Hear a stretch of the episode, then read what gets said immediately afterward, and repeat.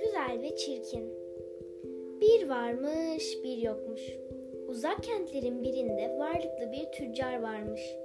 Bu adamın üç kızı varmış. Kızların ikisi son derece bencilmiş. Ama en küçük kızı yani adı güzel olan iyi kalpli, insanlara yardım etmeyi seven, kimseyi kırmak istemeyen bir kızmış aynı zamanda. Ablaları ise kendilerini beğenmiş, şımarık kızlarmış. Gel zaman, git zaman varlıklı bir tüccar olan babaları tüm malını, mülkünü kaybetmiş. Eski zenginliğinden eser kalmamış. Yaşadıkları büyük konaktan da çıkıp eski ve küçük bir kulübede yaşamaya başlamışlar. İyi kalpli küçük kız kulübede mutlu ol- olmayı biliyormuş.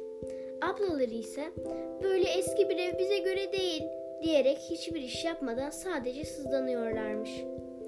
Babaları da düştüğü duruma oldukça üzülüyormuş. Küçük kızı ise sürekli babasının eski zenginliğine kavuşacağını söyleyerek moral, moral vermeye çalışıyormuş. bir gün babası mal satmak için başka bir kente gitmek zorunda kalmış.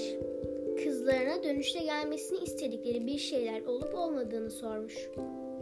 En büyük kızı pahalı elbiseler, ayakkabılar ve takılar istemiş. Ortanca kızı da ablasıyla aynı istekte bulunmuş.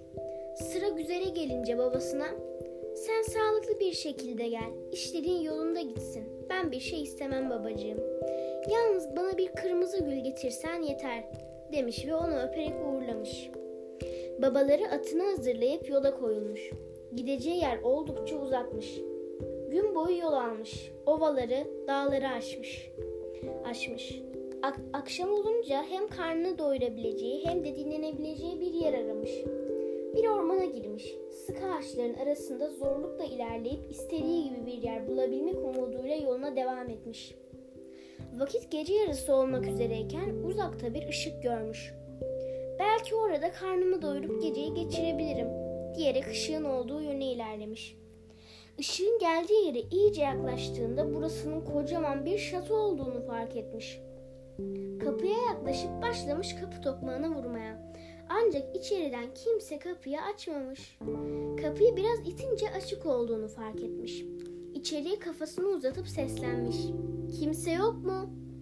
İçeriden yanıt alamayınca kimse yok herhalde diye düşünerek şatonun salonuna girmiş. Salonun ortasında süslü ve çeşit çeşit yiyeceklerle dolu bir masa duruyormuş. Karnı iyiden iyiye acıkmış olduğundan oturmuş masaya başlamış karnını doyurmaya. Yemekleri iştahla yerken bir yandan da şatonun kimin olduğunu düşünüyormuş. Karnını bir güzel doyurduktan sonra geçmiş odalardan birisine rahat bir yatakta başlamış uyumaya. Uykuya dalmak üzereyken birisinin kendisini gözetlediği hissine kapılmış. Sabah uyanınca yanı başında birbirinden güzel giysiler, ayakkabılar, takılar bulmuş.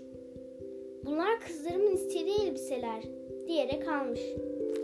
Güzelce hazırlanmış bir kahvaltı masasında karnı doyurduktan sonra kendisine bu türlü ikramlarda bulunan şato sahibine teşekkür edemeyeceğine üzülerek şatodan ayrılmış. Şatonun bahçesinden geçerken o civarda hiç görmediği güzellikte güllerle dolu bir gül bahçesi görmüş. Hemen uzanıp en güzellerinden bir gülü kopartmış. Bu gülü de en küçük kızına götürmeyi düşünüyormuş. Tam gülü koparttığı sırada arkasından korkunç bir ses, ses işitmesin mi? Sana gösterdiğim konukseverlik yetmedi mi? Bir de en sevdiğim güllerimi kopartıyorsun. Adam sesin geldiği yöne dönünce korkudan dizleri titremeye başlamış. Sesin sahibi çirkin mi çirkin, korkunç mu korkunç bir yaratıkmış. Adamcağız bir yandan titriyor bir yandan da kendisini bağışlaması için yaratığa yalvarıyormuş. Ne olur beni bağışlayın. Bu gülü küçük kızıma götürmek amacıyla koparttım.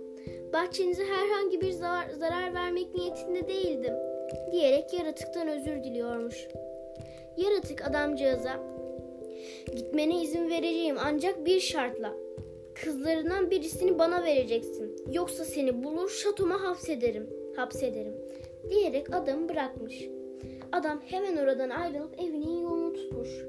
Eve gelince kızlarını yanına çağırıp başına gelenleri ve korkunç yaratığın isteğini anlatmış. En büyük kızım ben öyle çirkin bir yaratıkla bir arada yaşayamam diyerek şatoya gitmeyeceği, gitmeyeceğini söylemiş. Ortanca kızı da aynı aynı yanıtı verince en küçük kızı babasına sen üzülme babacığım ben o yaratığın yanında yaşamaya razıyım. Yeter ki senin başına kötü bir şey gelmesin diyerek hazırlanmış ve şatonun yolunu tutmuş. Şatoya varınca yaratık kızı karşılamış. İçeriye buyur etmiş. Güzele, benden korkman için bir neden yok. Sana hiçbir kötülüğüm olmaz diyerek odasını göstermiş. Güzel artık şatoda günlerini çirkinle geçirmekteymiş. Zamanla çirkin hiç de göründüğü gibi olmadığını, aslında çok iyi birisi olduğunu anlamış. Çirkin birbirinden güzel hikayeler anlatıyor, gezdiği yerlerden bahsederek güzelin sıkılmaması için, el, için elinden geleni yapıyormuş. Güzel artık yavaş yavaş çirkinden hoşlanmaya başladığını anlamış. Keşke bu kadar çirkin olmasaydı, onunla mutlaka evlenirdim diye düşünür olmuş. Güzel, bir güzel bir gece rüyasında babasının çok hasta olduğunu görmüş. Uyandığında rüyasından çirkine bahsedip ne olursun babamı görmeye gideyim. Belki gerçekten hastadır. Ona bir şey olursa yaşayamam diyerek izin istemiş. Çirkin güzelin isteğine razı olmuş. Yalnız ona bir hafta sonra geri gelmesini şart koşmuş. Güzel hemen babasının yanına koşmuş. Gerçekten de babasını hasta yatarken bulmuş. Hemen sıcak çorba yapıp babasına içirmiş. Günler birbirini kovalamış. Güzelin babası iyileşmiş. Bu arada çirkinin tanıdığı bir haftalık sürede doğmuş. Güzel yine bir gece rüyasında çirkinin çok çirkinin çok hasta olduğunu görmüş. Ertesi gün babasından izin isteyip çirkinin şatosuna doğru yola çıkmış. Şatoya vardığında çirkinin gerçekten de çok hasta olduğunu görmüş. Çirkin neredeyse ölmek üzereymiş. Güzel çirkinin durumunu o kadar üzülmüş ki başlamış ağlamaya gözünden iri iri damlalar düşüyormuş. İşte tam o anda bir mucize gerçekleşmiş. Çirkin birdenbire çok yakışıklı bir prense dönüşüvermiş. Olanları gören güzel gözlerine inanamamış. Prens güzele, ben büyülenmiştim. Yaşlı bir büyücü beni çirkinleştirmişti. Eski halime dönmemin tek yolu, tek yolu birisinin beni sevmesi ve benim için gözyaşı dökmesiydi. Diyerek başına gelenleri anlatmış. Olanları dinleyen güzel prensin kurtulduğuna çok sevinmiş. Prens güzelden kendisiyle evlenmesini istemiş. Güzel prensin bu isteğini mutlulukla kabul etmiş. İkisi evlenmişler. Şatolarında bir ömür boyu mutluluk içerisinde yaşamışlar.